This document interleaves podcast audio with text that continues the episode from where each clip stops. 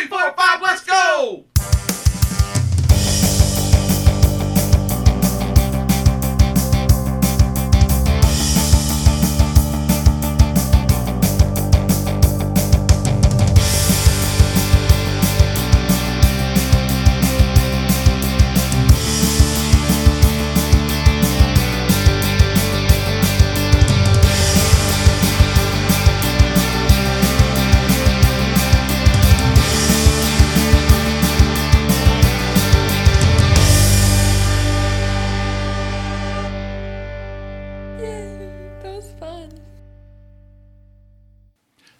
and welcome to our special one year Fave 5 from Fans anniversary show.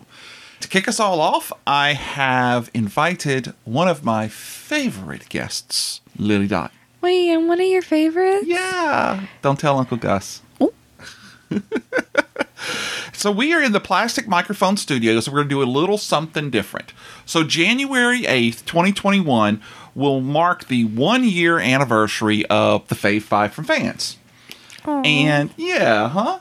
And so what I thought we would do is maybe have like our own Star Trek The Next Generation Shades of Grey episode where instead of having to come up with all new stuff, we just kind of retrash what we had before. Yeah. Yeah, so that should be fine. So, what we're going to do is we're going to go through all the episodes beginning with the pilot episode. Yeah. Okay, great. So, if you may remember, your Uncle Chuck and I went to the AOC studios mm-hmm. and we recorded just kind of like a shoot in the breeze, nothing really to talk about except talking Yeah. about everything. Mm-hmm. And one of the things that we talked about was that your mom was going to be on the show. Still hasn't happened yet. Nah, still hasn't happened. But we did talk about that if we were going to do a show, that it would be about our favorite Star Trek: The Next Generation memories. Mm-hmm. And that, of course, got on to one of my favorites. And I'm kind of thinking that since it's never going to happen, we can just go ahead and talk about it now. Yes, let's do it. All right, here we go. but we have a lot of actually really good Star Trek memories. Uh, Oh, that's good. one of which being us every week when the show would come on singing the uh, themes. Oh yeah. Yeah. Could you Not- uh, demonstrate a little bit of that? for Sure. me? Dun, da, da, dun, da, da, dun, da, da, da, da, Okay, dun, beautiful, da. beautiful, Wait, wait, beautiful. I'm not finished. Okay. Da, da, Sorry. da, da, da. Oh, love it. Da, da, da, da. Da, da, da, da. Boogity, boogie, boogie. So I think Uncle Chuck got a little bit more than he thought he was going to get. I like the part where you're like, no, I'm not finished. You know, I think a- an was- artist has to complete. Yeah, that was a beautiful song. Thank you. Thank you. And I did notice in going back and listen to it, I actually used the T word a lot in that episode. What's the T word? Top. I know, but I was just starting. How dare fresh you. and new. I know, right? No. Just, I mean, we don't do that anymore. How dare you Unless we're talking about like Top Gun or a top hat, top dog. top dog. That would be an Yeah. excellent use. Thank you. You're very welcome. So, the next episode was the very first time Super Gus came on the show. And we talked about summer camp horror movies. Ooh. I had made my list. It was really, really the first list I ever did. Yeah. And I watched some movies that I never watched before, and I came across a horrible movie Ooh. and I had scratched it off my list and said, nope, nope, it's not going to happen. And Yeah? then Uncle Gus came to one of his entries. No. It had a very John Carpenter the Fog feel to Yes. it. Okay. Yes. Sadly, that only lasted for about four minutes until he starts singing the song. oh my God, the songs in that movie, Gus, were so bad. It added to the appeal. Oh, no, it didn't. I wanted to They were- peel my ears off my face. They were at camp. It was a camp song. These there was nobody in that cast that was under 32 years old. Yes, there was. There were little kids. oh, barely. I think they were brought in, you know. Okay, maybe. What were there like seven counselors to five kids or something? I'm thinking that that was the end of the camp. It was. He says that it was it's the end at one And they point. were they were the ones that were left. yes, yes. But oh my god, I cannot believe Madman made it. Oh, come on, Jamie. I mean, Hey, uh, it's your it's your list. okay. It's your list, and I think we'll we'll. Uh, so, so go ahead. So tell the story. Tell the story. I wanted to appeal my ears off my face. Oh my God! So one of the- one of the things was I showed I I showed my list to Uncle Gus, and I had written Madman, the name of the movie that he liked, Yeah. and I had scratched it out and written like no horrible. and one of the worst things about that whole show was the fact that, like I said, he's like the the old man is around the campfire telling the story, and then they start singing the story. Like if you could imagine oh. a Jason Voorhees song, that's what it was. Yeah, no. Mm, didn't like it. Didn't like, it. is, was it about the serial killer? yes, it was. It was about Okay. Mad Mad I would like- Mars. If let's let's just imagine that this was real life. I'd like to meet the person in charge who allowed a bunch of these children to be singing a song about a murderer. I know. It was crazy. It was crazy. But you know, you'd think the counselors, because they were like in their 30s probably by this. I mean, you know, they were still in college, but Yeah. so bad. TP's belt buckle. oh, okay. Well, anyway, moving on. We then went to episode two with your Uncle Panda. Oh. Yeah, Uncle Panda, Lo Chang, and Super Gus Ooh. sat down with us to talk about our favorite food related things. And I really uh-huh. enjoyed this because Lo brought so many things to the table that I never would ha, to the table that I never would have considered because I was thinking about, you know, like a Yeah. food thing and he was thinking about all the things that make it, you know? Mm-hmm. And then he brought up one of his selections of The Empire Strikes Back. And I was like, huh? And he's like, well, you, you remember when they were on Bespin and uh, like Lando goes and, and he picks up Leia and Han and they're going to like go have a meal together? Okay. And that's the scene he explained to me. really. Yeah.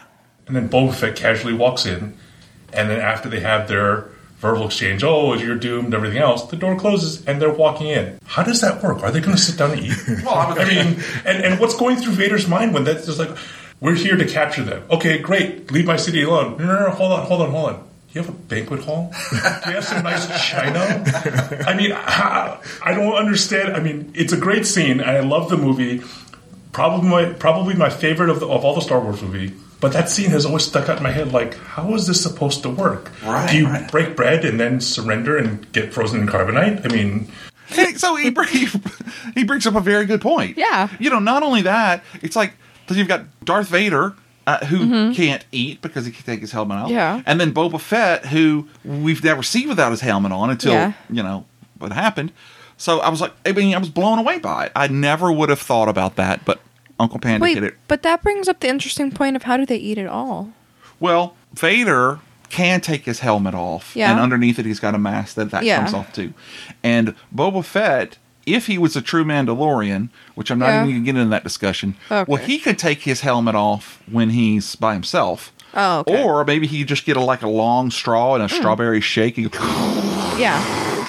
And just live off of strawberry shakes? you know, uh, I think I think that actually people see me. It would have to be chocolate and banana shakes, but Ah, still, you know, yeah. the premise is still the same. Yeah. yeah, yeah, yeah. yeah. Okay. Yeah, I get what you mean. So, okay, so the next one is probably one of my favorite songs of all times. And I'm not even talking about a favorite songs episode. No, what I am talking about is the episode that you debuted on the show, Oh. Musical Numbers. and I was so impressed with your singing and acting abilities for CYT that I asked you to record a song just for the end of our show. You remember that? Was that musical numbers or Disney movies? M- musical numbers. really? Yeah. Well, Yep. which was which one was it? I'm going to play it for you right now. Oh gosh. This is I'll Make a Fish Out of You by Lily Ray.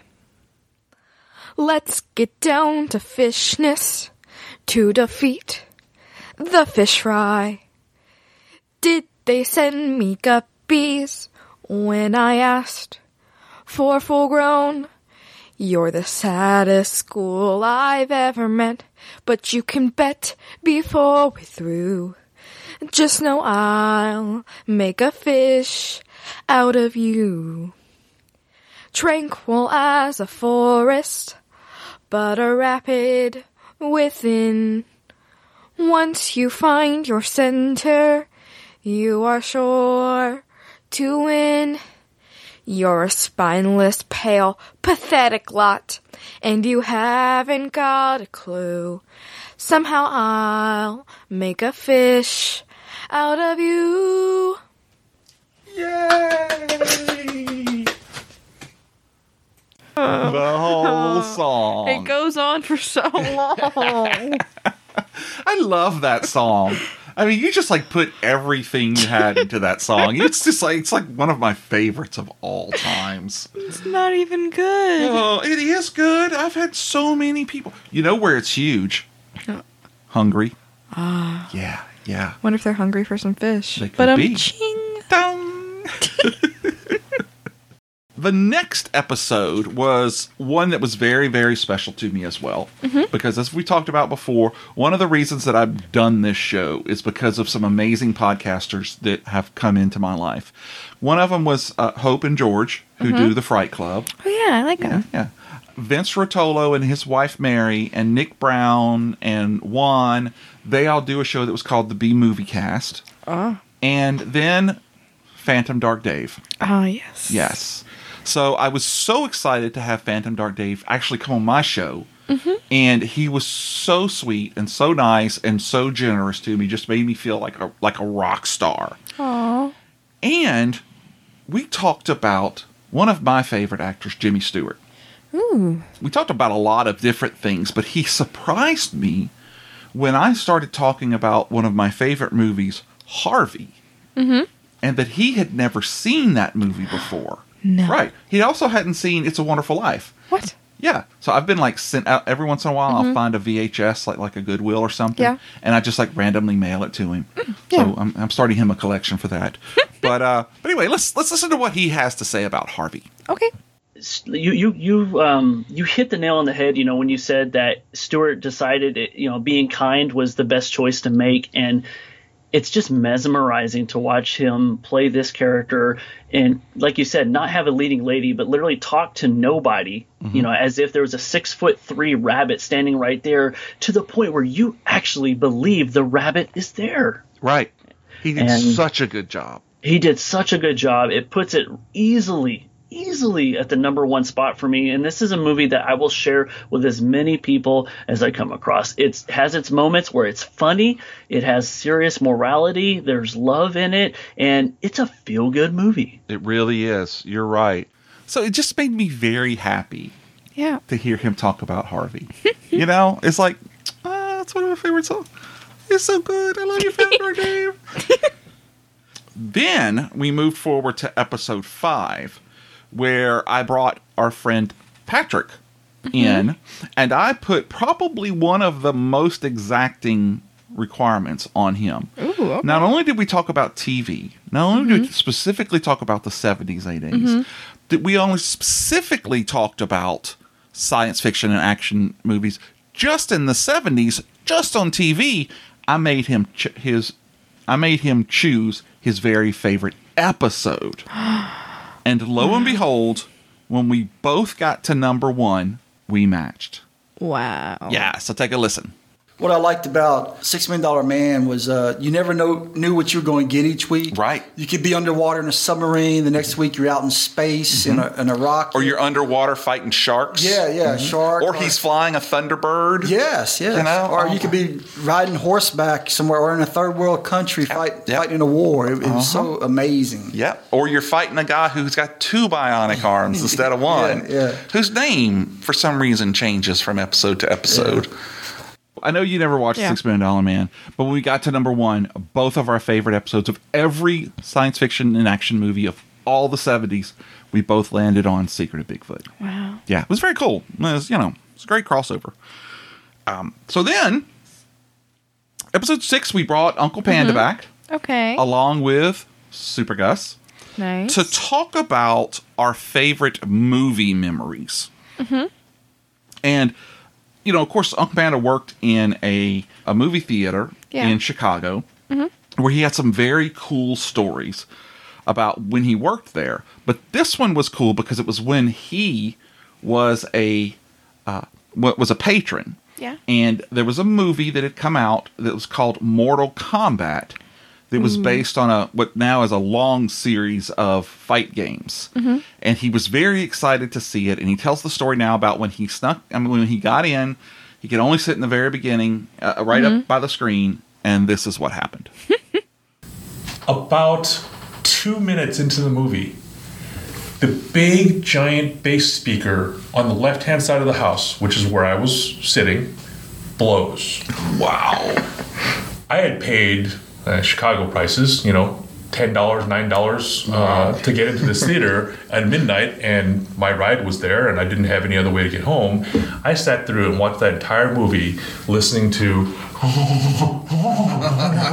throughout the entire movie, and didn't see, didn't hear a single word. I had to go see it again just to see the movie. That's so fun. Can you imagine just being so excited to see a movie and the speaker blows? No. Just the whole thing. I'm so sorry, Uncle Panda. Yeah. Well, he did go back and see it again. Yeah, but like, That first experience is ruined. I know. It'd be like going to see Star Wars and, you know, you had pink eye and you couldn't see it or something, you know? No. It's kind of like looking at the world through rose colored glasses. I, I don't know. Oh, okay. Okay.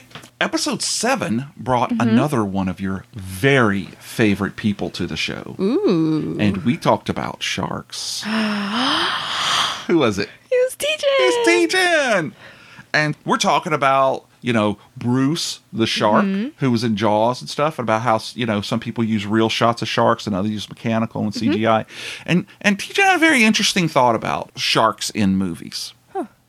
My honorable mention, uh, straight up from the 80s, 1983, Jaws 3D with Dennis Quaid.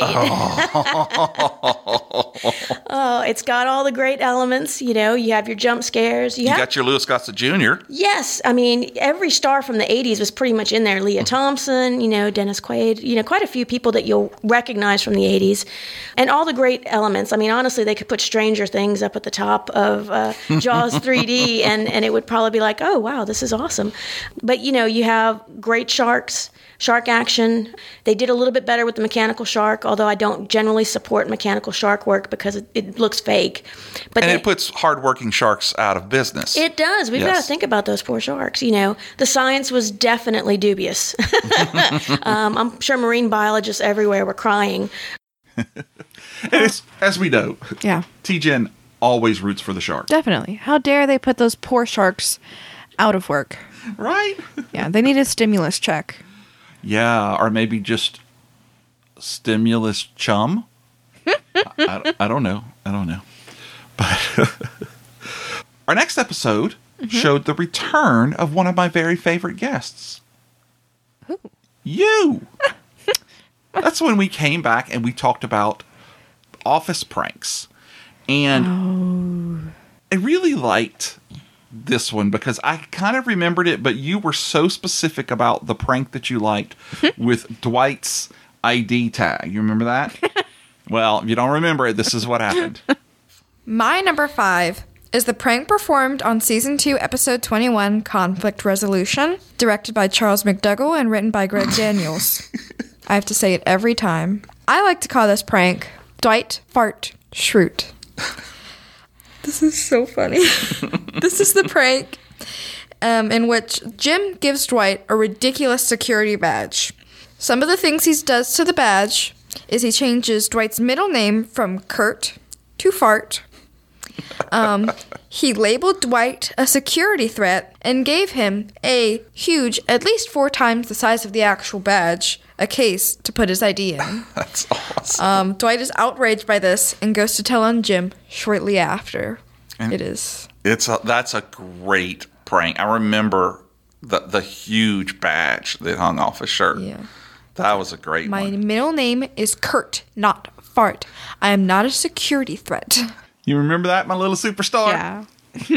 I mean, Jim wasn't that wrong in saying he was a security threat. I mean, right. He, for being honest. he, he, carries a gun, doesn't he? and he has Mace right under his desk. That's right, you know? So and and probably like some some judo ninja stuff in his desk too. Yeah. He I'm pretty sure he had like a ninja star behind the printer. See? But you know what? I can't go back and look it up mm. because The Office has left Netflix. No, it's on Peacock though. Yeah, but I'm pretty sure it's only like the first two seasons. Oh, I'm sorry. Moment of silence for The Office.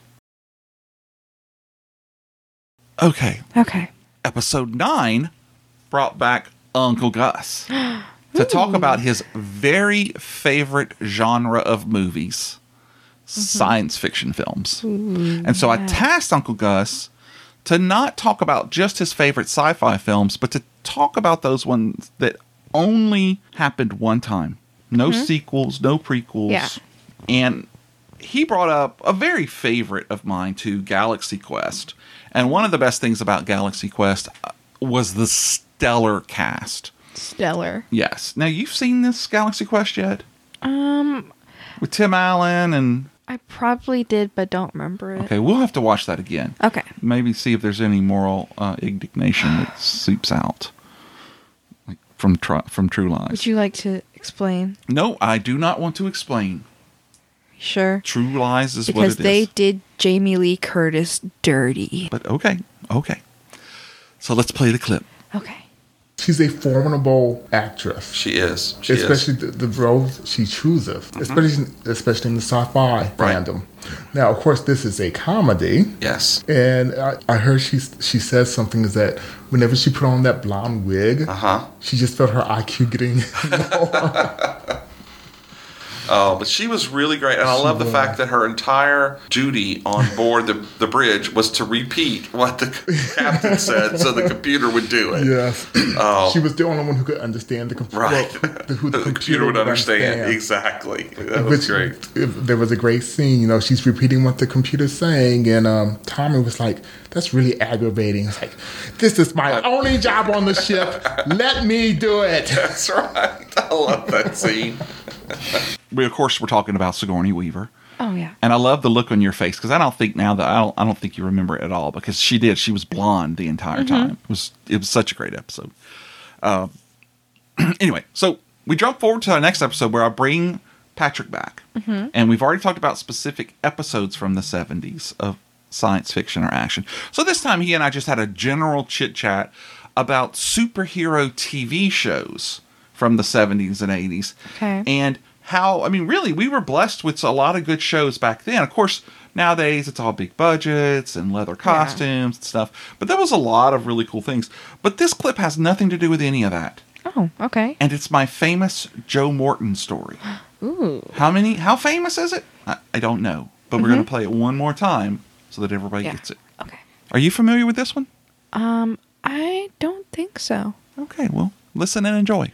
Did I ever tell you I met Joe Morton? Nope. Yeah, we were uh, in Pasadena and it was night and we were on the street and we're waiting for the light to turn so we can go through the crosswalk. And I look left to make sure nobody's coming and I look right and there's Joe Morton. And I'm like, holy crap. So I, I you know, regain my composure and then I'm like, good evening, Mr. Morton. How are you doing? And he kind of looks at me and says, good, good. How are you? I'm like, doing well, sir. It's a beautiful night tonight. Yes, yes, it is. And the light changed, and I walked across the street. End of story. I'm sorry, that was stupid. But it was uh, it was kind of cool to see somebody out in the real world, you know. Are you impressed? I'm impressed. Yeah, I met. I mean, I was like literally three feet from him. Dang. Yeah. Why didn't you social distance? Did you have masks on? Um, no, this was like 1998 or 99. Oh, pre-pandemic. Pre-pandemic, Okay. yes, yes. Anyway, the next episode is one that was very, very interesting to me personally, and I think to you, kind of, because this is when your teacher, Miss Tiffany Demontre, came in. And so, tell us about Miss Demontre's door. Her door? Okay, so um so everyone's door at St. Genevieve is painted. So like um our English teacher um has like pencils on her board and our science teacher has like a um she has like a microscope painted on her door. And so Miss Demontre actually has her door painted like a raven and um, every door also has a quote, and her quote is actually about reading from Edgar Allan Poe himself. Yeah, Yeah, she loves Poe. She loves him. as as great as T-Jen was for doing a shark episode, Yeah. so as great was Mr. Matre Yeah. about doing a Poe. Both of them, and that's one of the things I love about the show is I can bring people on who know more about the subject that I know stuff about and Yeah. love. And learn something from every time and Yeah. learn differences. And so, one of the things that she brought to the show was the fact that she teaches Poe and that you know, you look at all the horror movies and the scary movies and stuff now, and mm-hmm. people are like, "Oh man, that's so you know new and scary and unique." And so she decided she wanted to talk to them because this is when Final Destination had come out, and she was going to school them a little bit about why. Oh, you like that school? Why Final Destination was not as scary as Poe was. So let's listen to her. I when uh, what was it? Final Destination, I think it was. Uh-huh. Came out Yeah. Where they narrowly escape death and then that Yes, that's it. them down. Mm-hmm. With John Denver in the background. Yes, made me never want to listen to John Denver before I got on the plane. But that had come out, and I was teaching high school. Oh, they were all in high school too in the, mo- the movie. Yes. Mm-hmm. And the kids had gone and see it, and they were like, "There is nothing in this literature book like that." And I was What? "Hold on, hold on." Pull up a chair, Montesoro. So I went and I pulled up the Masque of the Red Death, and we started reading it, and they were like, "Well, that's not like Final Destination." I was like, "Yes, it is. Why did he have the party?" right. And we started looking at the color symbolism of the room. Exactly. And the kids were like, "Wait!" And I was like, "He built a room to mock death, Right.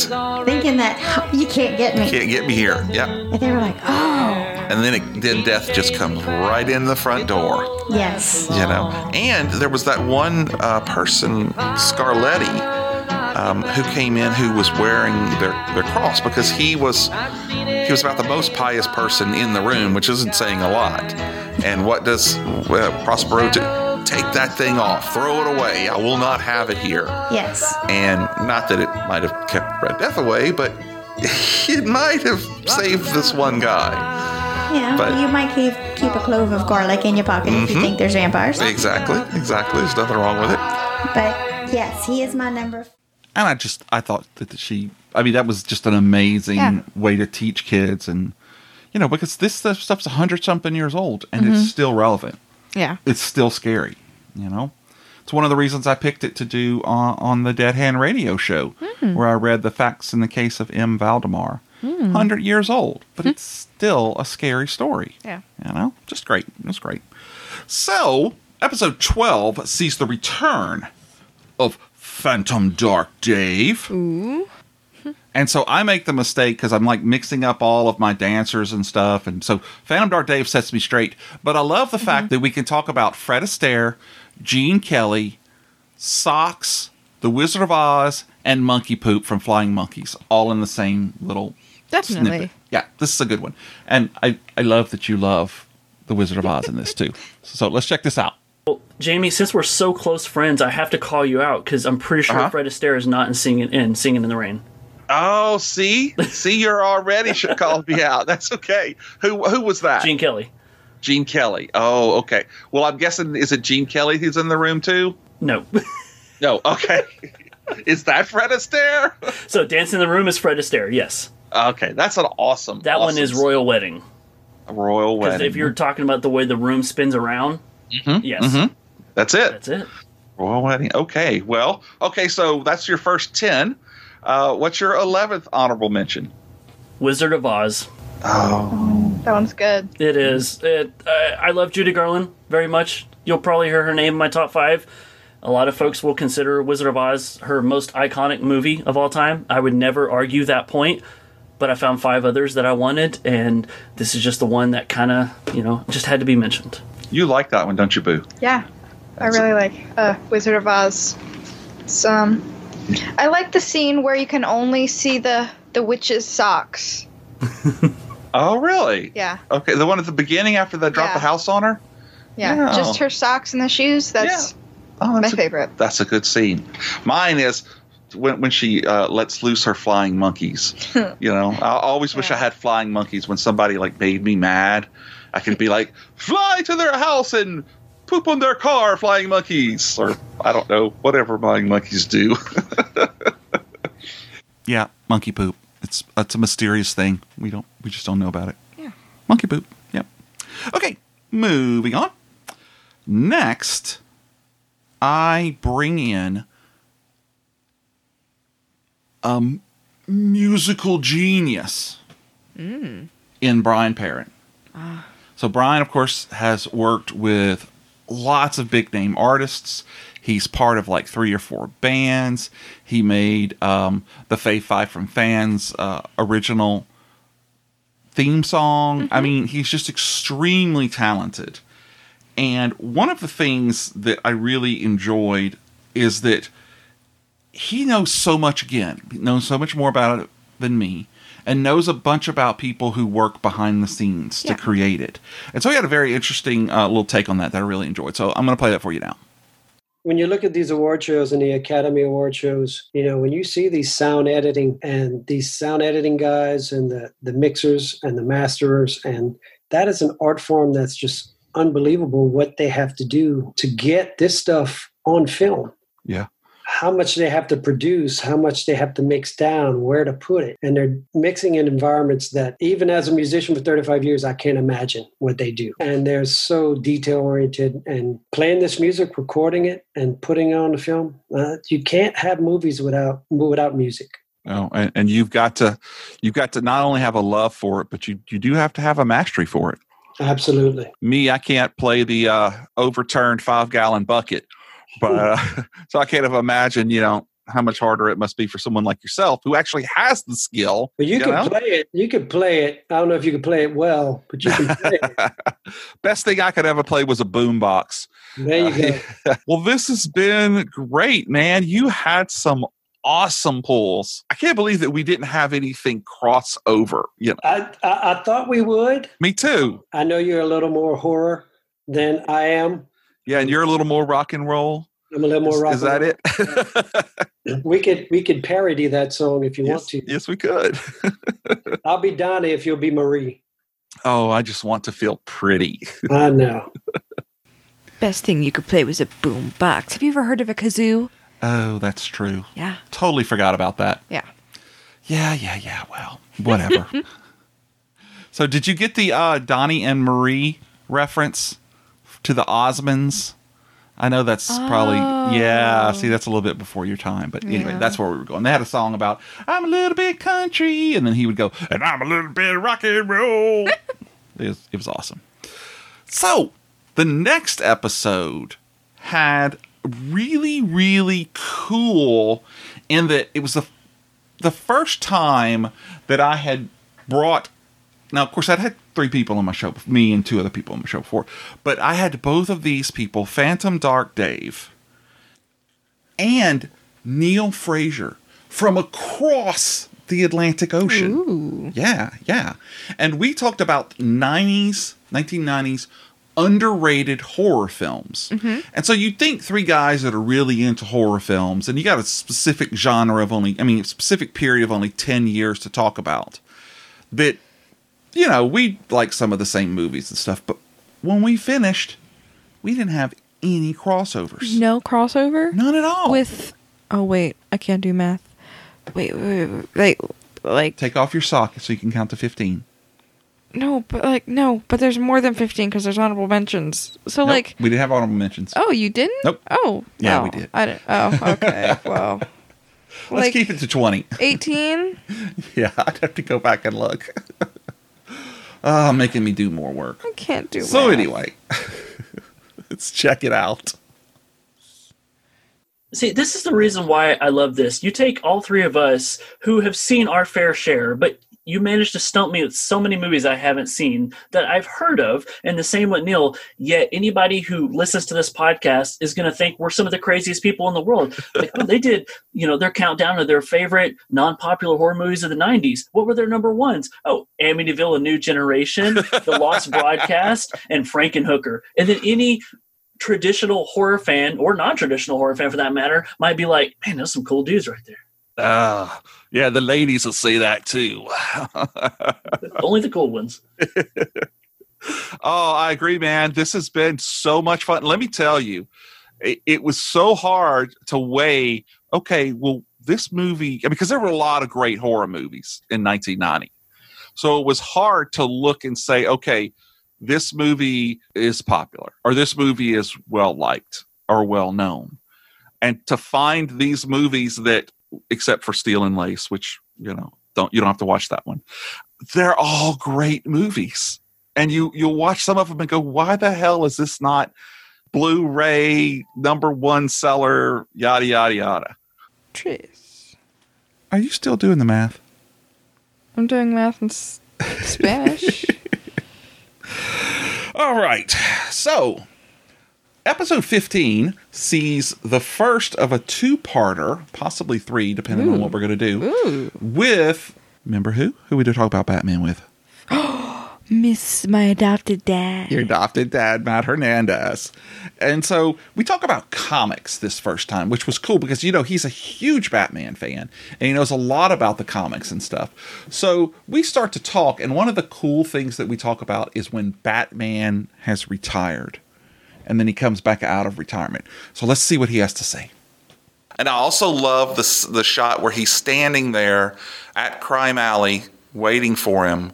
And he's like plugged into a street lamp. Oh, he's getting man. the power. He's sucking all the juice out of the city to like electrocute. yeah, Clark. yeah, yeah. So that was uh, that's that's just a great one. I'm not I'm not going to talk any more about it because I have a feeling I don't know why that you might have something to say about the Dark Knight So- Returns. So, okay, so once again, I had two that I thought would be number one. Mm-hmm. I may actually make one of them, uh, you know, an, an alternate number one. I guess Okay, fuzzy math. Fuzzy math. That's fine. I- it- it's so difficult. It this is. super difficult. It is. Okay, so yeah, Dark Knight Returns, my number one, hands down.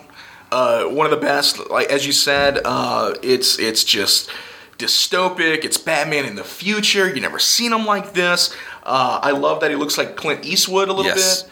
Uh, I love that he has a mustache in this, Uh-huh, and uh-huh. then you never really saw Batman drink, but he's drinking in this one. Mm-hmm. Uh, you know, Alfred's gone. Uh, it, it's just something you never thought you'd see. Uh, I love the shot of Bruce uh, walking down the steps to the Batcave for the first time. He had shaved, and he's just kind of like, oh, I shaved, and like, uh, you know, he's he's walking down. Everything's covered up. Right, and dusty, Batcave, yeah. dusty and grimy and gross. Probably a lot of guano on stuff too. A lot of guano. I don't know why I'm always talking about like flying monkey poop or bat guano in the bat cave. Yeah. I don't know. I'm just very poop centric on this show sometimes. Hmm. I don't know why. Anyway. poop. It's Fave 5, not 2. it's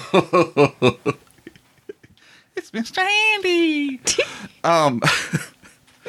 so next we bring in Damon Pelican, who Damon, thank you for your service to our country. Uh, I had the very unique opportunity to talk to him about war movies, and as a former, you know, uh, army guy, he told us a very interesting story about the first time that he ever saw the movie Saving Private Ryan. Hmm. And it was a very interesting and unique story. And so I want to share that with you. What's your number one war movie? Okay. Uh, well, let's start it out this way. In 1998, I was at Fort Bragg in the 504 Parachute Infantry Regiment. Okay. Um, and when this movie came out, I'm not sure if it was the whole uh, battalion or the the regiment or who rented out the theater, but every theater that was playing this, they, they, they rented out the whole movie theater. So every theater that was playing this movie had nothing but airborne infantrymen in it. Okay. So, all right, the movie, you know, the movie starts off, they're in the Higgins boats, that ramp drops off, and those guns start opening up, and you've got hundreds of infantrymen on their feet, screaming, yelling, clapping, roaring. It was Uh-huh. insane. And uh, you, you had already called it up on your list already, so you can probably guess what it is. Platoon. Oh yeah, I mean, it, well, actually, no, it was uh, Saving Private Ryan. Yeah, I know. I was just, Yeah. just joking. No, oh, I can only imagine what how crazy that theater must have been. Oh yeah, the hair standing up on the back of your neck. These dudes, are, it was it was insane. It was it was crazy. Uh huh. So uh, that that's how that's why I had to put this as my number one. Is that not a cool story? That's great. Everybody, and he goes on to talk about everybody who was in that regiment. They actually talk about in the movie because Really? from back because it's been around for that long since like back before World War II.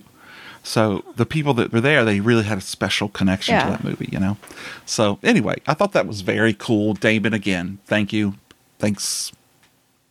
You're awesome. You are so awesome. we come back to our where we talked with with Uncle Gus about standalone movies, and so of course the follow up to that should be best sequels. Ah. Yeah, and so yeah, we had some very interesting sequels. Of course, a lot of sci-fi in it. We talked about the Alien movies, Mm-hmm. and then we got to talking about Prometheus, which is one of the follow-up Alien movies that Oh, they, yeah. they waited a long time. And um, I'm pretty sure I got a good understanding of how Uncle Gus feels about that movie. so you know the scene where Corporal Ferro, who is the pilot of the drop ship, and she goes to get in, and the, you know, ooh, it's got stuff on it, Yeah. you know. and then she calls down, and then Bishop's on the planet, and the storm's go on and rage, and it's like, uh, ETA, 16 minutes. Well, that for whatever reason has always stuck with me. and the other day, someone uh, asked how long before I got there, and I went and Googled ETA 16 minutes aliens real quick.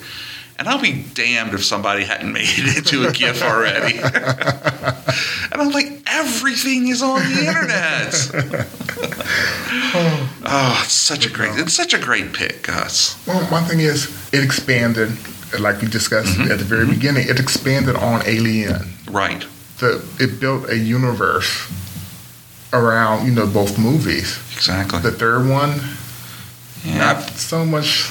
Third one gets a lot of hate, but if you kind of watch it by itself, and then Aliens Resurrection, yeah, but you know, come on, she she makes that basketball shot in one That, that was an in awesome one take, you know. Oh, that's so cool. Needless to say, because I want to end this on a positive note, I will not discuss Covenant or Prometheus. Thank I will, you. I will not say anything more about either one of those. This them. is a covenant-free zone. except that they sucked. In fact, I, I will say something. Oh, come quick. on! Now we, he's pulling us down. Those, both those movies are basically about a spoiled robot, robot Right. with daddy issues. that's all. That's all they're about. Yeah. Now, I know James Cameron wants them to be about you know a, a, advanced AIs taking over, but I'm like, no, that is not an alien movie. Yeah, The alien took a backdrop I know. to I David's hated that. issues, You and I'm like, I, mm, Yeah. I came out of the movie theater mad. and that's all I'm going to say about it.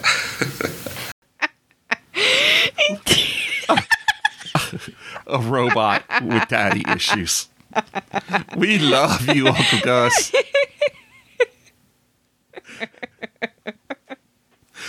All right, fuzzball. So we jump now to another of your appearances. Ooh. Fave Five Disney movies. Uh, yeah, and you remember? fun. Remember which uh, which uh, movie we talked about on here? We talked about a lot A of lot of them, but we specifically, I loved your um, telling about Onward. Oh yeah. Yeah, so I want to play that again. Ooh, fun. So basically, these two brothers named Ian Lightfoot and Barley Lightfoot, played by Tom Holland and Chris Pratt, two Marvel dudes. They're two brothers, and their dad has died, and they need to basically cast a spell to bring him back from the dead so they can spend a day together with him. So he's like a zombie. I like it already. Kind of, I guess. Oh, cool. Does he eat their brains? No, Oh, because the spell that's still pretty good. The spell doesn't work, so only his half bottom half is here. Uh huh. And so the whole quest is trying to get his top half back.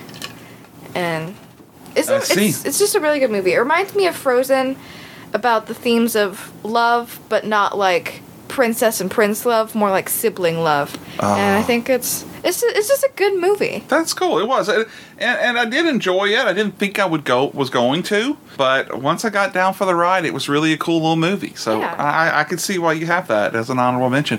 What part of the movie spoke to you to make it as part of this list? I think it's mostly about sibling love because I really love my sister. Yeah, you do. And I think just that Disney's trying new things and not sticking to the princess and prince and looking at different forms of love Hmm. is just like a really great formula to try out. Right. And I just like that a lot. Yeah, leave it to us to talk about a zombie movie uh, in Disney's Love Fest. Hmm? Correction, leave it to you to talk about zombie movies. I'll allow it. Disney. Yeah, you're right. You're right. I mean, Okay, so jumping from Onward and your favorite Disney movies, um, we finally get super mega star Cody Chamberlain, ooh. right? Huh? Yeah.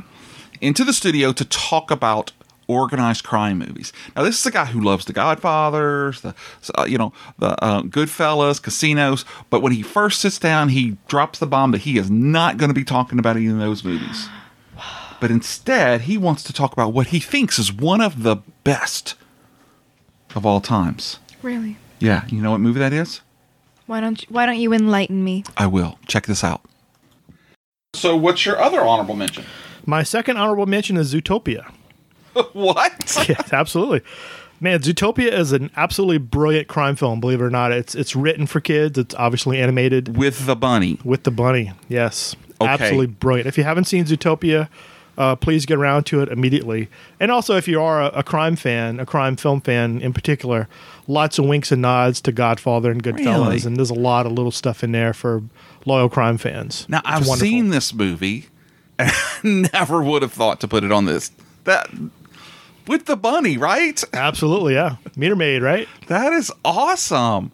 But yeah, I guess you're kind of right because there's the whole crime boss Yeah, she's it's one little bunny cop up against organized crime family Mm-hmm. with the not so squeaky clean friend. That's right. Who's trying to be a good guy? Yeah, great man, twists and turns. Yeah, great twists and turns. Uh, but I mean, structurally as well, Mm-hmm. uh, it's almost flawless. It's a, just a beautifully structured film from from start to finish. Great characters all around. The writing is just incredibly well done. Dialogue is great. Yeah. Um, I mean, it's it's an A plus. That's awesome. That's a, that's an amazing point, man. Whew, I'm nervous now Yeah, because you we're got me. gonna- You, you're coming out strong. We're not messing around. Are we? No, we're gonna, we're gonna no. go hard today. Well, I don't have an honorable mention nearly as cool as that. Zootopia? Yeah, the one with the bunny. Yeah. I mean, he's not wrong. He is not wrong because when you do step back and look at that, you're like, oh yeah. And you know my favorite thing about the bunny? What's your favorite thing about the bunny? If you've seen the movie, you know what I'm talking about. okay, so next we come to the Demon Baby story from the X Files episode with Bruce Campbell, as told by your Aunt Kevin. Oh, I was very confused for I that know, first right? half. It was very confusing. I was like, Rosemary's Baby? No, Yeah, no, uh, no. Here, let's give it one more listen and see. Okay. And I well, that's had a great one. I'm going to have to go back and watch that episode. there was a couple of trivia things from that I was Uh-huh. reading about. There was a mother. They used her baby. This a real life lady. They're going to use her baby in the show. You know, just to have a baby. Mm-hmm. Well, she read the cursed birth scene. Oh. The whole thing about the baby because when they pull out the baby, it has horns, right? And uh, this lady, she read that in the script and she was really religious. This is according to the trivia I read. So she was uncomfortable with them putting horns on her baby. So she withdrew her baby from being No, what could go Yes. wrong? yeah, what could go wrong? So they said in the trivia I was looking at that the production staff for the X Files, they said they found another baby in 45 minutes. I was like, the day still? That's Hollywood, baby. yes, and we can get anything you want. Bring Yeah, me a blue rhinoceros, a baby with horns, and some peanut butter. yes, and an orange Julius. and I was reading, they said it was the first time a cast member withdrew from scenes for religious reasons. and I was like, the X Files did a lot of crazy stuff. I'm surprised that was the only time that that was happened. Yeah, that was a great show, man. The demon baby. Yeah, the de- the demon baby. Isn't that funny? Leave it to Aunt Kevin to find a story like that. I mean, you gotta have that peanut butter. Am I right? You do. You do. You know. So, the only way to follow up a story like that Oh. is a story tone. Your your Oh yeah. yeah told Tone Rodriguez, another super mega star Yeah. in comics, tells about meeting up with Adrienne Barbeau at the Bed Bath and Beyond in California, and no one will believe him. this is a good one. Check this out. I have a weird Adrienne. Oh, bring it on. And it involves doing the John Carpenter book with Deborah Hill. Deborah was very, very interesting. And one day when we needed to put the pitch together, we had already done the whole thing with the artwork. Everything's great. She's happy. Uh, Bill uh, O'Neill, the guy who was going to write it, had put the whole thing together and had this outline figured out. And she's like, "Great, great, great. Okay, meet me at Bed Bath and Beyond, and you can tell me the whole thing." And we're like, Bed Bath and Okay. Beyond? Like, what the hell? Like, that is so random. It's like, what the hell? So, uh, sure enough, we're running late, famously running late because uh, the people that I was working with always running late. But again, Deborah, I guess, was running late too, so no problem. Everything was fine. Uh, and in front of Bed Bath and Beyond, in front of their front door, literally, like we weren't off to the side, we weren't hiding, we weren't doing. We're right there in front of the door. Deborah is sitting there, and and this is the thing: we dealt with Deborah almost exclusively on everything. You know, Kurt was involved, John was involved, but like for every you know one meeting we had with John, we had like twenty with Deborah. So we we we spent a lot of time with her. And so Bill is pitching the story, and because Bill's pitching, I don't have anything to talk about. Right, you just stand around I'm looking just pretty. standing. I'm just sitting there, and we're in the parking lot of Bed Bath and Beyond, and I'm looking into the audience or the audience, the parking lot. And so we're like in this circle, and uh, Bill is in front of me. Uh, Jan is off at like you know one o'clock, and then Deborah's at like three, and I'm just sitting there, and I've already heard the story, so I know what the whole pitch is, and. I'm people watching because I got nothing. You know, again, I, uh, they've already seen my work. They know what I can do. So I'm fine. So I'm just standing there. And I see this woman get out of a car, I don't know, 20 yards away from me. And this is before I'm married. This is I, I don't I don't even think I have a regular steady girlfriend at this point in time. So, you know, I'm looking. Yeah. And this woman starts walking toward the door. And I'm thinking, she's gorgeous. Mm-hmm. Lovely, lovely. And she's walking toward us and she's getting closer and closer and closer. And she gets to the point where she's about 30 feet from me. And I immediately realize it's Adrienne Barbeau. No way. And so I start going, hey, hey, hey, to Bill in the middle of this pitch. And Bill looks at me like I'm insane. Yeah. Jan looks at me like, what the are you doing? And Deborah looks at me like I'm insane. And, I- and that just pissed me off. I'm like, all right, F y'all. I'm just going to sit here. And so I just sat there and I watched her walk right toward us. And so I went ahead, and for anybody who, who can't see this, obviously, because it's a, a video, a radio, audio thing, uh, she walks up. I'm looking her dead in the eye, and she looks me dead in the eye. She's smiling, and so I go ahead and I do that thing where I mouth that hi. You know, I don't say it. You know, I just go hi, and my mouth opens up and hi, and she goes ahead and she walks by and she looks at me and she goes hi back. You know, and she doesn't say anything. but She walks right past me, and I'm just like, wow. Like she is delightful, and she walks right past me. Bill goes ahead and finishes his pitch. So, so she doesn't r- realize that's. Deborah's just standing there. She's Yeah, she's yeah. focused on this idiot, and th- this idiot uh, didn't want me to bother him, and so I'm just like, okay, f y'all. I'm just gonna sit here and I acknowledged her. Uh huh.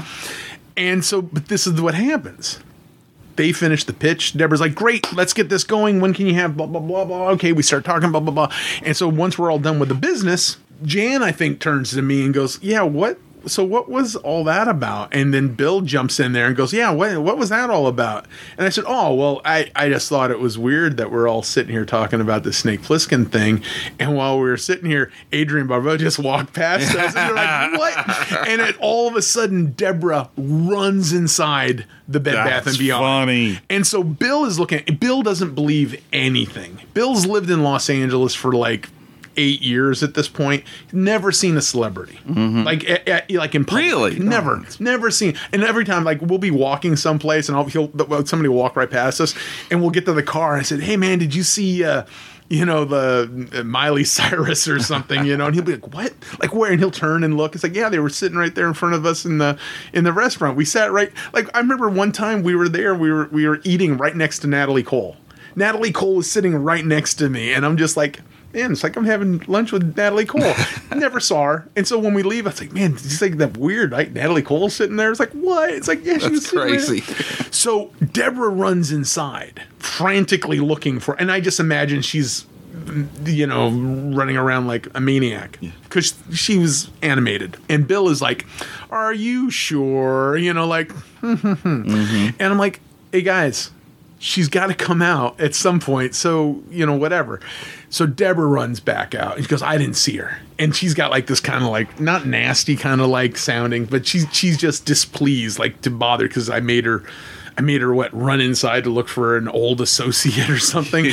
and so I'm like, look, it was her. It's like, are you sure? It's like, look, we can just sit here for a few minutes. It's, it's I mean, this isn't a movie theater where we got to wait two hours for her to come out. It's like she'll be out eventually. Yeah. And so, sure enough, after about you know ten minutes, because again, she'd walk past. Ten minutes had gone by in the middle of the whole pitch. So again, another ten minutes she starts walking out, and of course, there she is. And I said, "See, there she is, right there." And of course, Deborah loses. Oh my God! Adrienne looks. Oh my God! I'm you know big hugs and everything. And I just look at Bill like, told you. She was delightful. Yeah. Sweet.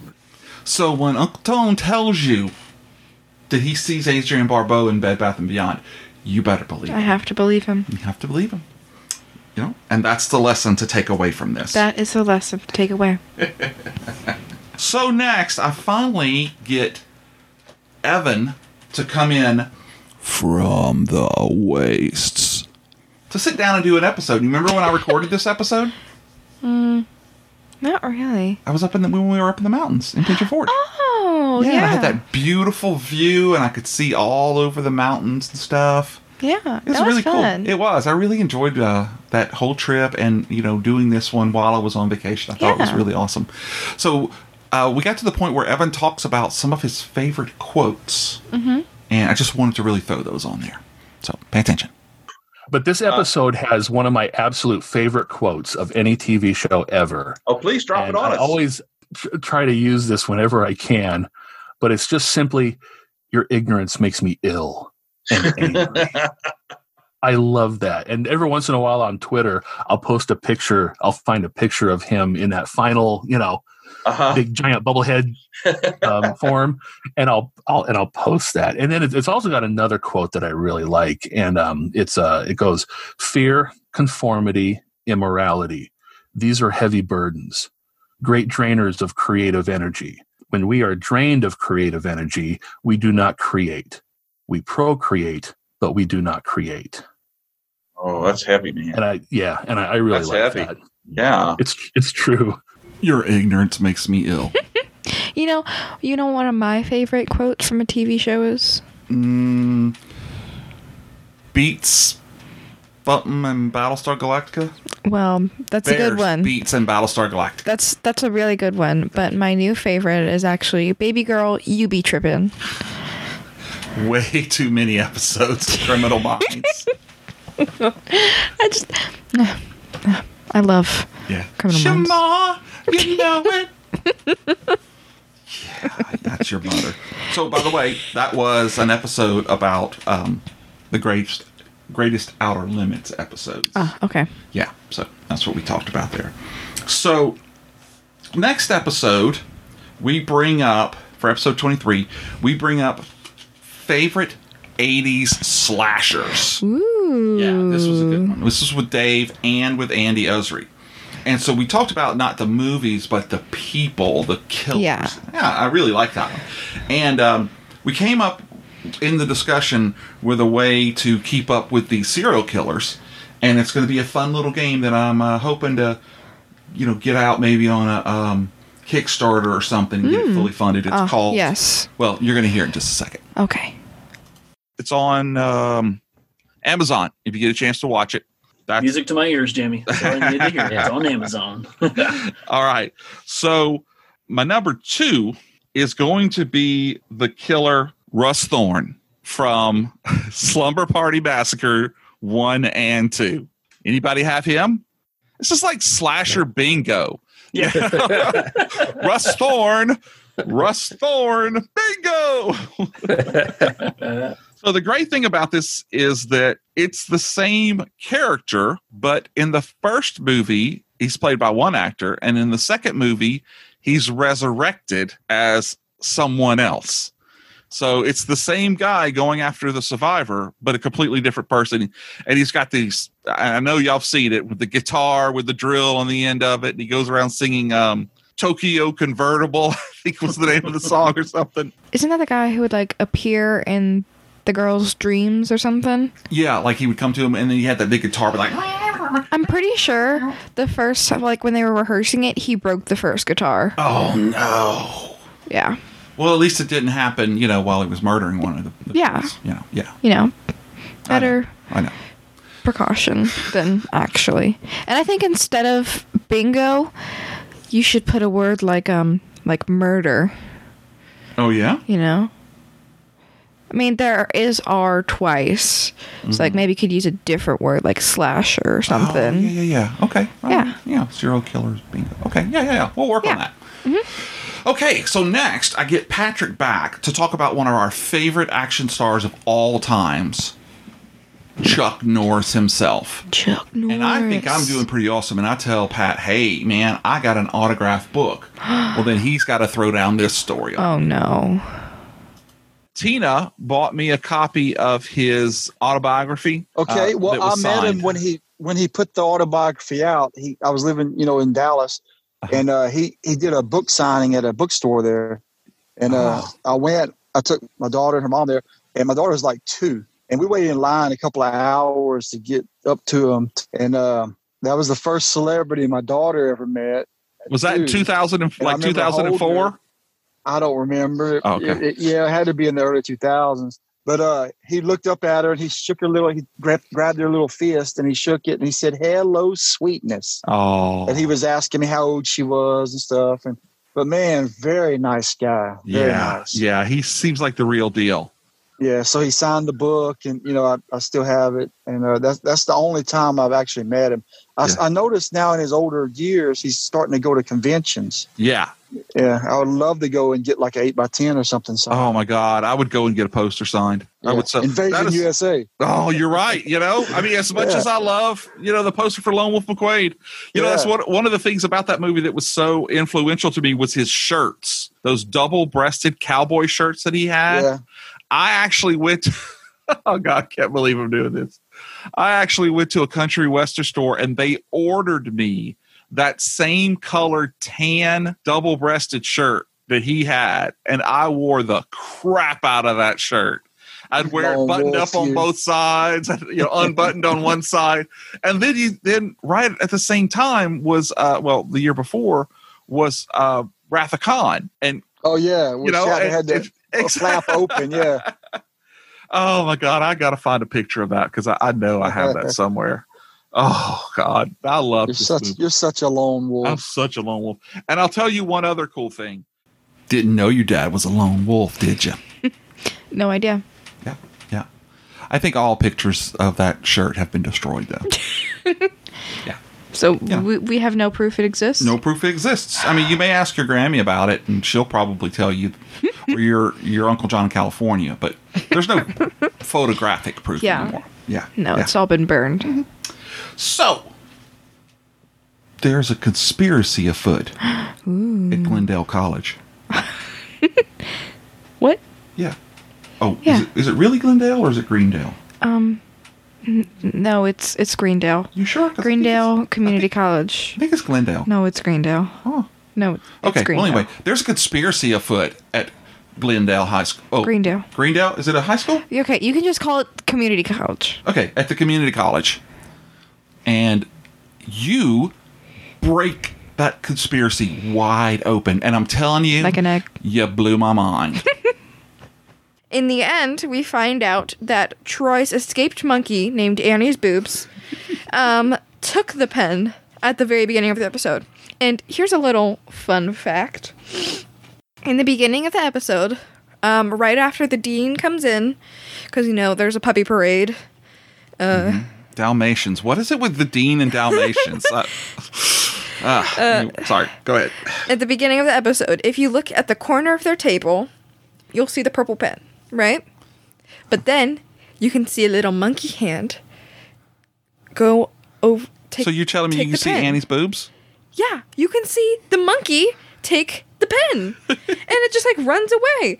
It's just like if you if you look for it, Uh-huh. it's it's, It's like right there. mind blowing. Yeah, I remember because we didn't know that, and you found this later on and came back and showed it to me, and I was amazed. Also, unrelated, you know, side note, I have a personal conspiracy theory about this. Lay it on me, sister. Because in the episode, I think it's called History 101, Abed goes inside his own head and makes his own little TV show, right? Uh huh. Because that's his happy place, because he needs to find his happy place or whatever.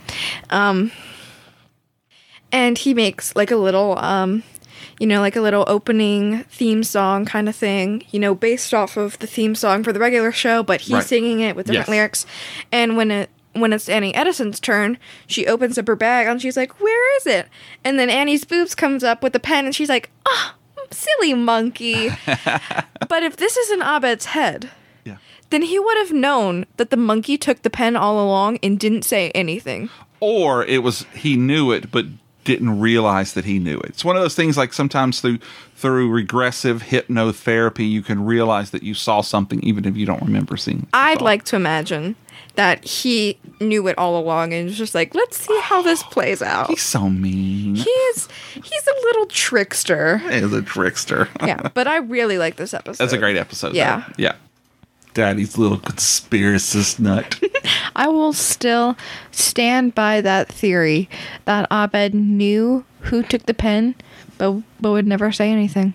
yeah, he's devious. Yeah. That's a very devious one. um, so next, um, I, f- I finally get a chance to get Patrick, Aunt Kevin, and Uncle Chuck together to film the Six Million Dollar Man favorite episodes. Which, if you remember, we only recorded that episode one time. Yeah, There were never any issues definitely not. with technical stuff. Absolutely not. And definitely not showing up with all the equipment needed. Like, I don't know, a power Yeah. cord or something. This Yeah. was the only time we recorded it. Definitely. And I don't know what your Uncle Chuck thinks. Yeah, Yeah. definitely. But we did talk about the Venus probe and some issues with the Venus probe. Yeah. Which, you know, we're going to talk, just review about here. Okay. So is it Death Probe Part 1 and, Part 2? and part two because it was two parters again. Uh, Patrick's favorite, you know. Um, season four, episode 13, 14, uh, 1977, Star Wars. A Russian probe crash lands in Wyoming. Why Wyoming? We don't we don't know, but it does. Um, Steve and Oscar are dispatched to go check it out and see what's going on. Yeah, like Oscar's really going to do anything. Yeah, it's a it's this incredible probe that's pretty much indestructible.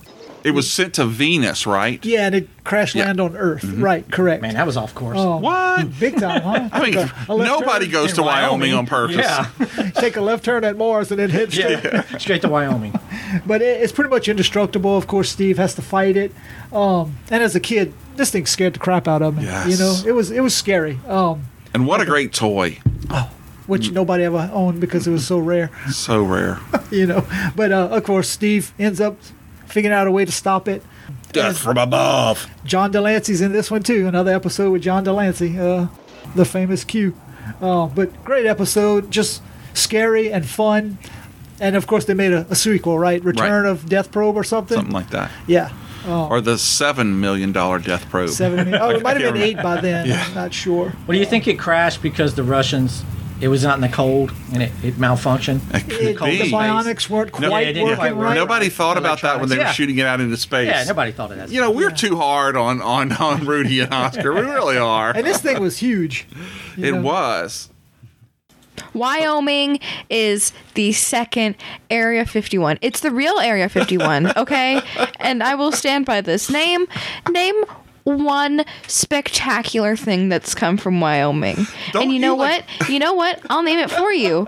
And you know what? His name is Harrison Ford. And you know what? Harrison Ford was in the Star Wars movies. You know why? Because he had an he had an above average Cleft in his chin. No, he had he had an, an, a knowledge of aliens and how they function, and that's why he was cast in the role because Oh. Wyoming is the real Area 51, and that's where all the aliens are. And th- wouldn't it be weird that in the Six Million Dollar Man episode, that a probe that was for space for aliens landed in Wyoming? I know, right? The, the state that doesn't exist, correct? No, it does exist. Oh, it does. It just doesn't exist for the purposes we think. Oh, You know, Wyoming has only three electoral votes. uh huh. Okay, All right. because most of the people there aren't people; they're aliens. Are they the gray skinned aliens or the green skinned? Or are they part of our lizard overlords? No, I that's the Illuminati. Oh, okay. Sorry, I get those confused. Yeah, it's it's confusing. Oh, okay. Well, I'm going to follow up episode 26's Six Million Dollar Man story with Mhm. episode 27's Six Million Dollar Man story. Ah, yes. Because Lee and I talked about the best toys we never got. Uh-huh. Which really should have been the best toys that we never asked for after we discussed it a little bit. But this is where I learned an important life lesson, and I'm now going to re impart that to you, gentle listeners. Ah, Thank you. You're welcome. So, of course, being that we're pretty close to the same age, uh, you had to be a Six Million Dollar Man fan. And if not, we could end the podcast now. but I had several of the Six Million Dollar Man things. I didn't have a ton of them. So, this is the time that I want to take a quick little side jaunt here to tell you a story about the most valuable lesson I ever learned was when I got for Christmas the Bionic Man, the Bionic Mission vehicle that you could put him in. And it had a little winch that would come down and they would grab the uranium or whatever for him to save the day. And and I remember it. I remember it closing my eyes, I could see the living room. Um, and opening up the box, and there's that toy, you know. And my dad, my dad, the voice of reason, was like, okay, well, let's let's take you know the instructions and let's put on the stick. No, no, no, no, Dad, I know how this works. I've seen the commercial like a million times. He's like, well, yeah, but let's see. No, no, no, I got it. And so you, I grabbed it and I grabbed the little winch and I yanked. you, I could still hear the little plastic snapping like dry bones in the oh. fall. And that was it. I broke all the spokes on it and it never worked. Oh no. Yeah, so I always, always read the instructions now. You should have read the instructions. I know that's the life lesson. I should read the instructions, and now I do. Even Yes. when it's an IKEA package, mm. I still read the instructions. I open the instruction up and I go, "Dienst burn the gears diverted, or the east or the borst burning, bork bork bork." Yeah, makes sense. Yeah, thank you. So we then go back to T-Jen's world. Mm-hmm. But this time, we're not talking about sharks. We're talking about more sharks. Psych. See what I did there? Because it was Psych TV episodes. Yeah. I see what you did there. Yeah, I've seen it both ways. and T-Jen tells us the story about when her parents uh, helped her to learn Spanish by watching Univision. Number five, lights, camera, homicidio. I did fail Oh, yes. high school Spanish, so I want if I butchered that, and I'm pretty sure I did. Uh, that's season two, episode thirteen, where Shawn goes undercover and actually becomes an actor briefly on a Spanish telenovela. And I have a very funny story about that, a personal story. I did fail high school Spanish, and as punishment, my parents made me watch. Uh, Univision one summer. Oh, that's awesome. And I always watched the soap opera Tres Generaciones, and I loved it, and it was ex- it was great until my mother came home and watched and saw some of the adult themes on Tres Generaciones, and next thing you know, I had cable, so it kind of worked out. You know, yeah. Um, but um, I, I, mean, can see Jackie walk in and what, what, what? that's on what? um, but there's all kinds of Easter eggs. I mean, the overacting uh, by James Sorry, Rodriguez. wait a minute. Eric, get, Eric, get in here. Do you know what she's watching? They didn't speak Spanish either, so I think I was okay. I'm sorry. pl- Please continue. but uh, but anyway, the overacting was great. Do, do you think she meant my overacting or the one on TV? what? What? What? Eric, get in here. I don't know. I just see it in my head. Definitely. So next we went to another really incredibly important episode to me. Like I talked about way back in episode 4 Mhm. um, I've had some uh, a few very influential people um, so far in my life, uh, podcasters that made me want to do what I wanted to do. So we talked about Phantom Dark Dave, who's now a friend and he's a friend of the show. Mm-hmm. And finally, I was able to get Hope and George from Fright Club. I tell you, I was as giddy as a schoolgirl. that's pretty giddy, right? Because you're still Yeah. a schoolgirl. Mhm. So is that, that's pretty giddy, huh? You can be pretty giddy as a schoolgirl. That's, that's how giddy it was. Yeah. So I, I, I just I was so excited and so nervous, which is really weird because by this time I'd done almost thirty episodes. Yeah. But when they came on, I was just like blah blah blah blah blah. blah. but uh, so I told them a quick story about seeing some Funkos, Mhm. which um, came kind of kind of off in a whole Duran Duran story. rewindcolumbus.com is my uh, my main station I'm on. It's basically 80s, 90s, some 70s music too. Classic hits, as they say. Duran Duran. Duran Duran, yeah, yeah. I just saw the Funko Duran Durans came out this week. Oh, Oh, I see a Christmas wish list. I had to take my wife was shopping in another place, so I took pictures of all of them because she's a huge Nick Rhodes fan. So oh, okay. That's, uh, I have a twin sister, Joy, and she got Nick Rhodes. I have John Taylor because that's uh, good thinking. yeah. I'm an Andy Taylor guy. What can I say? Okay. You're the one. I'm the one. oh, yeah, year, years ago, years ago, it was probably the highlight of my career in radio. From her pr- perspective, I was able to get her backstage to meet Duran Duran. So I think that was the the top of the the mountain. Yeah. Ooh. Mm, wow. Well, it's you know she's still with you, so you're doing something right. Dang it. I know, right? That stung. I loved them so much. They were they're so just warm and they made me feel like a pro, you know. And so Yeah. if you guys are listening, I want you to know I love you. so, okay, and then to round up the rest of the of the year of normal if Fave 5 can ever be considered normal episodes, I got to bring Patrick back but with his podcast co-host from Pop Ninja, Lisa. And so we start talking about our favorite Saturday morning cartoons from back when we were young. Nice. And um, it's it, it, it gets interesting. Let, let's, let's, let's listen. But uh, I want to bring up this name again Robert Ridgely. he was the voice of Tarzan, Flash Gordon, General Ross, and Thundarr, man. It's like- Wow.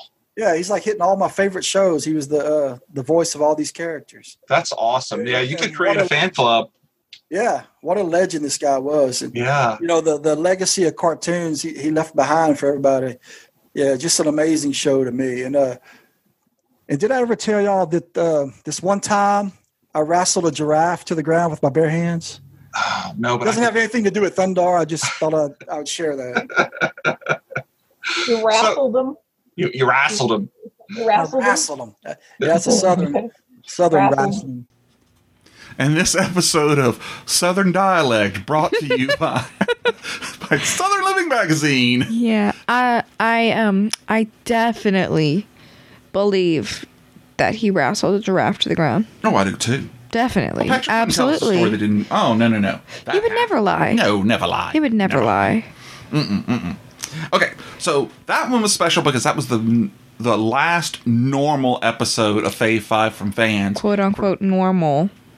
Okay, that's true. What, what episode really is normal of 2020, and then we go into our special four episode arc all about Christmas movies. Mm-hmm. The first one being The Return of your friend and ours, Miss Tiffany Wow. DeMatre. And she brings a guest with her this time. Ooh. Her hubby, Chris. Chris has some really interesting ideas about a favored Christmas movie. Ooh. Yeah, let's hear what movie it is. You think it's Santa Claus is coming to town? I don't know. Think it's Rudolph? I don't know. It's not.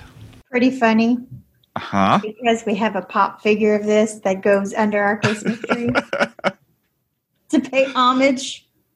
to the most controversial Christmas movie of all time, which is Die Oh, Hard. Die Hard. So, what is your thought? Is it a Christmas movie or is it not a Christmas movie? Well, yes, of course it's a Christmas movie. It takes place at Christmas. I mean, it's it's one of I mean, he gives he gives so many gifts throughout that entire movie. I mean, he gives them brass and lead and plastique, you know, just like the three wise men. Yeah. When he gives the policeman the, uh, he gives him evidence, right? When That's he throws, right. When he throws the uh, the guy out the window. Yep, yep. But I like the literature connection. Oh, do tell. Yes. it kind of discussed him, but the movie was supposed to take place over three days. Uh-huh.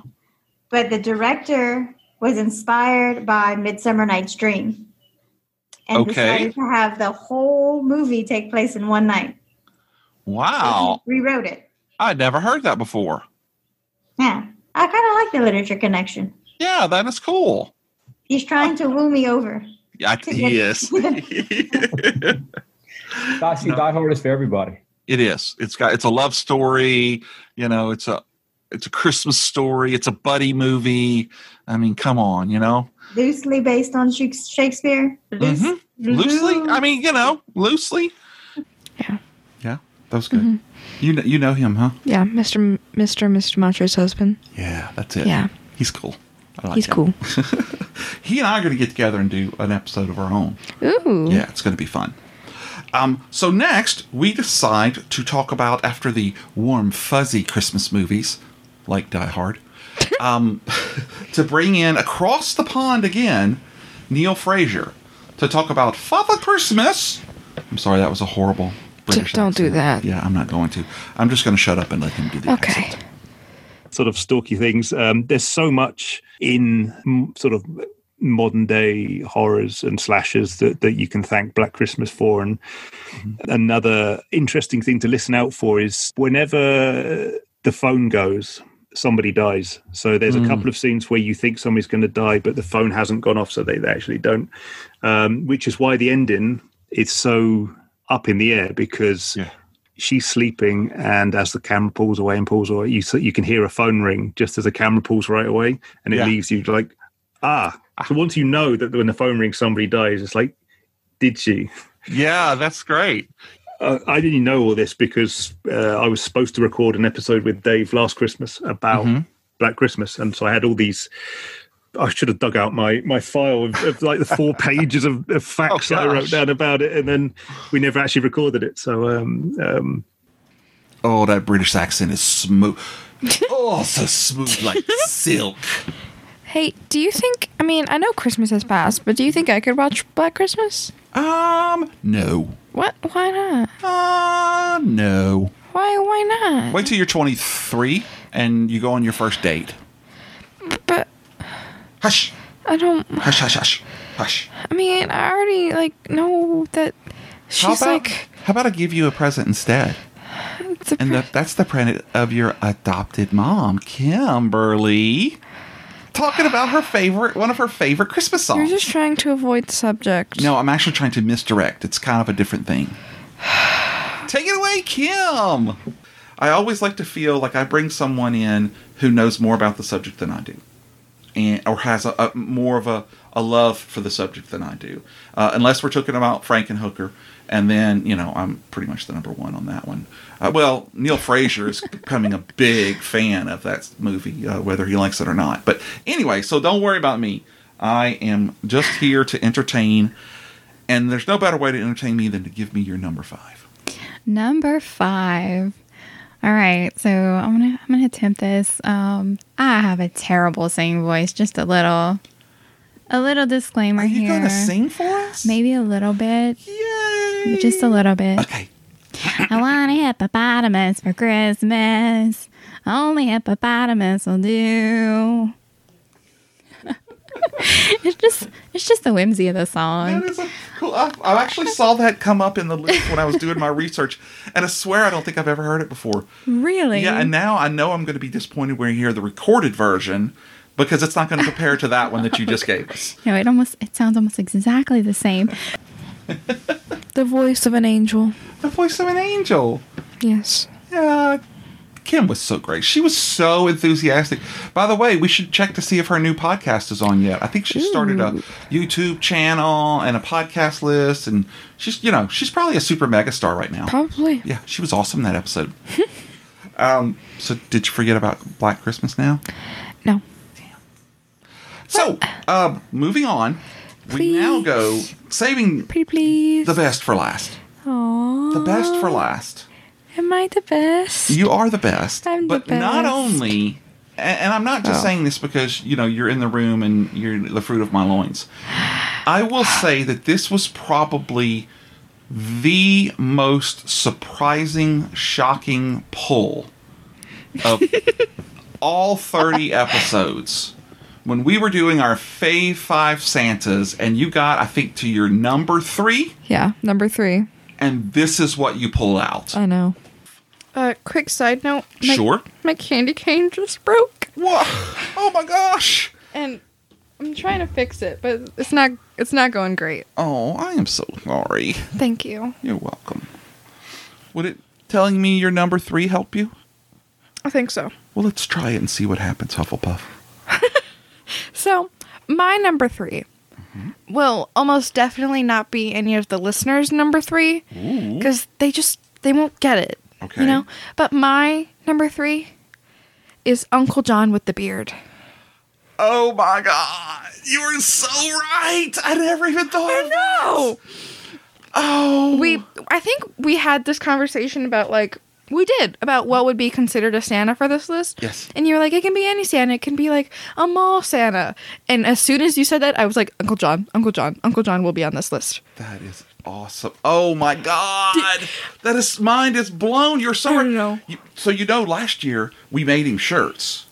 You I do remember the that. red shirt that Mhm. says "Free Santa Hugs." I know exactly oh, what so you, you guys just have to. Under- so this is Lily's great uncle, Mhm. my father's brother, uh, um, and he has the big white beard, and he has the the, the joyous face and the s- wonderful laugh and the the voice of the angels, and could play a twelve string guitar like I could play a boombox, and oh my god, that is such a great pull. And he, and I remember I was on Facebook and I saw like he had like a picture and it said Happy Hanukkah, Mm-hmm. and I turned to mom and I was like, "Is Uncle John Jewish?" And she's like, "No, he just has love for everyone." And like that's that's the perfect Santa. Even though even though Santa's not Jewish, he still loves them, and that's exactly what Uncle John is. And I just think he's a great Santa. You're gonna make me cry. Uncle John with the beard. I know. That is awesome. Thank you. That definitely made me feel better. It should because that is an awesome pull. oh, it's a, Dad, Dad, we've talked about this. I know that he's the best no, Santa ever. He can play a 12 string guitar like you can play kazoo, not a boombox. True. I do need to get kazoo lessons. Definitely. I wonder if the great kazoo plays the kazoo. Probably. So that's a question for Patrick, I think. Yeah. Yeah. Yeah. And so that brings us up to episode 35. And we're in 2021. And that's all of our episodes so far. Well, um, and thank you for co- what? What? well, if this is the first episode of 2021, do you think you could tell us a, a little bit about what's going to be coming up in 2021? What you mean like a like a sneak preview? Yeah, like a sneak preview. Um I don't I don't Please. Okay, I can tell you a few things. You want me to tell you a few things? Yes. Tell us a few things. So, we've already got five episodes in the can, Mm-hmm. plus one more, so that's six. Okay. and you're going to hear episodes this year. We're going to finish back up with Batman and TV and movies from your adopted uh, dad. Mm-hmm. Um, I'm bringing on a very old friend of mine. Not that he's old, but we've been friends for, you know what I'm saying? He's probably Yeah. middle aged. Yeah. Uh, Gerald Fruget, and we're going to talk about our favorite Prince songs, which was an incredibly hard list to make for both of us. Mm-hmm. Um, Uncle Gus is going to be out back when we talk about androids and robots. Nice. Yeah. We have a three sided episode that is the Mhm. first of five episodes that'll be spaced out over 2021 Okay. with Uncle Panda, Low, and Super Gus. Nice. And we're going to be talking about all five seasons of The Twilight Zone. Nice. And we'll be picking two episodes from each one. Cool. That's fun because that's, that's really interesting on people's different takes. And then what is probably going to be my favorite episode of the year, even though it's only January. Your darling sister and you got together and gave me for Christmas a Fave 5 episode. Yes. I am so excited to have recorded this and get it in the can. It is Fave 5 movie siblings. Fave Five movie siblings. And it was a great idea. It was so fun. Just, you guys are awesome. so I've got that, and then I've got some other things that are uh, that are brewing. Um, I'm going to have some new people on the show too. Uh, I hope to have um, a, a, a friend of mine from way back, uh, Jean Waller, to join me to talk about a very unique time for the two of us. We were real good friends, and we used to go to the movies a lot on the back of my motorcycle. Ooh. Well, actually, we would ride my motorcycle to where the movie theater was, and then go sit inside. Oh, that makes a lot more sense. Yeah. So we're going to be talking about the films of 1984 to 1990. Nice. And just whatever our favorite ones. Phantom Dark Dave's going to be back for us to talk about a few things. You and I are going to be talking about movies with a twist. A twist. I've got um, the writer, director, producer, all around pusher, Jed, to talk about Peter Lorre films. Nice. Yeah. I've got your cousin, Hunter. He and I are going to do a retro video games episode. Ooh, that Gonna be- sounds fun. Yeah, it's going to be like old school, old school. Um, Miss Tiffany's going to be back.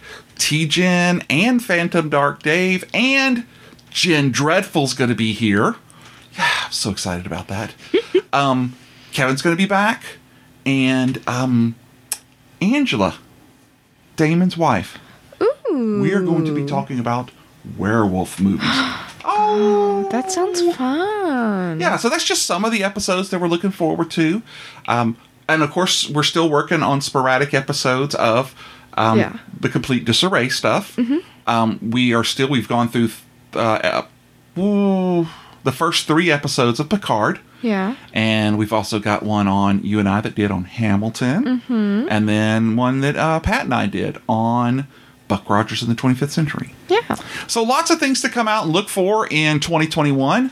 Um, I hope that you guys will come back and that you will enjoy the show, listening to it as much as we enjoy making the show. Yeah. Because it's a lot of fun. Yeah. It's I mean, it's really a lot of fun.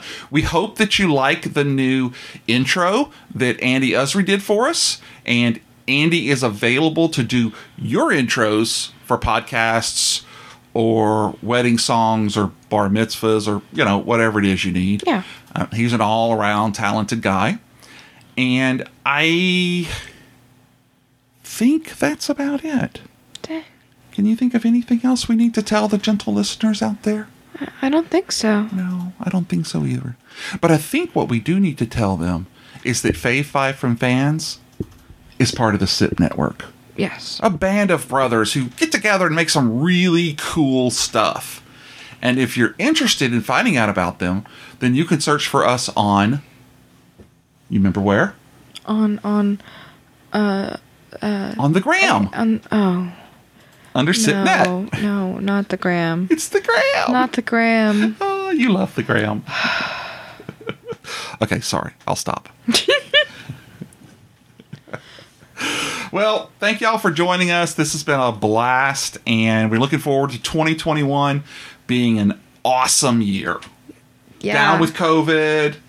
Um, the sun's going to shine again. I mean, these last seven days have been pretty hectic, but they have been. It's, it's fine. Yeah. Maybe we'll just get it all over in the first month, and Yeah. it'll be good. It's going to be good. We're getting it all out of our system. Yeah, That's right. definitely.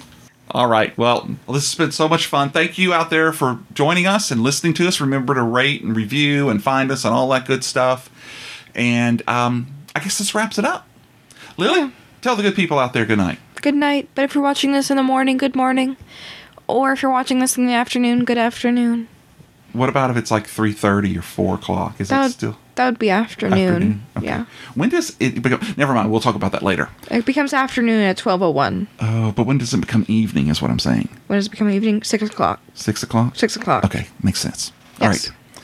This is Hulk Boy from Hollywood signing off. Bye now. Bye. Do you want me to play you out? Yeah, that would be cool. We go back. Happy birthday to you. No. Happy birthday to you. Waka, waka, waka, waka. Happy birthday to Fave Five from Fans. Oh my god. Happy birthday to you. You made me a cake. And many more eat this. episodes. Go straight to my hips.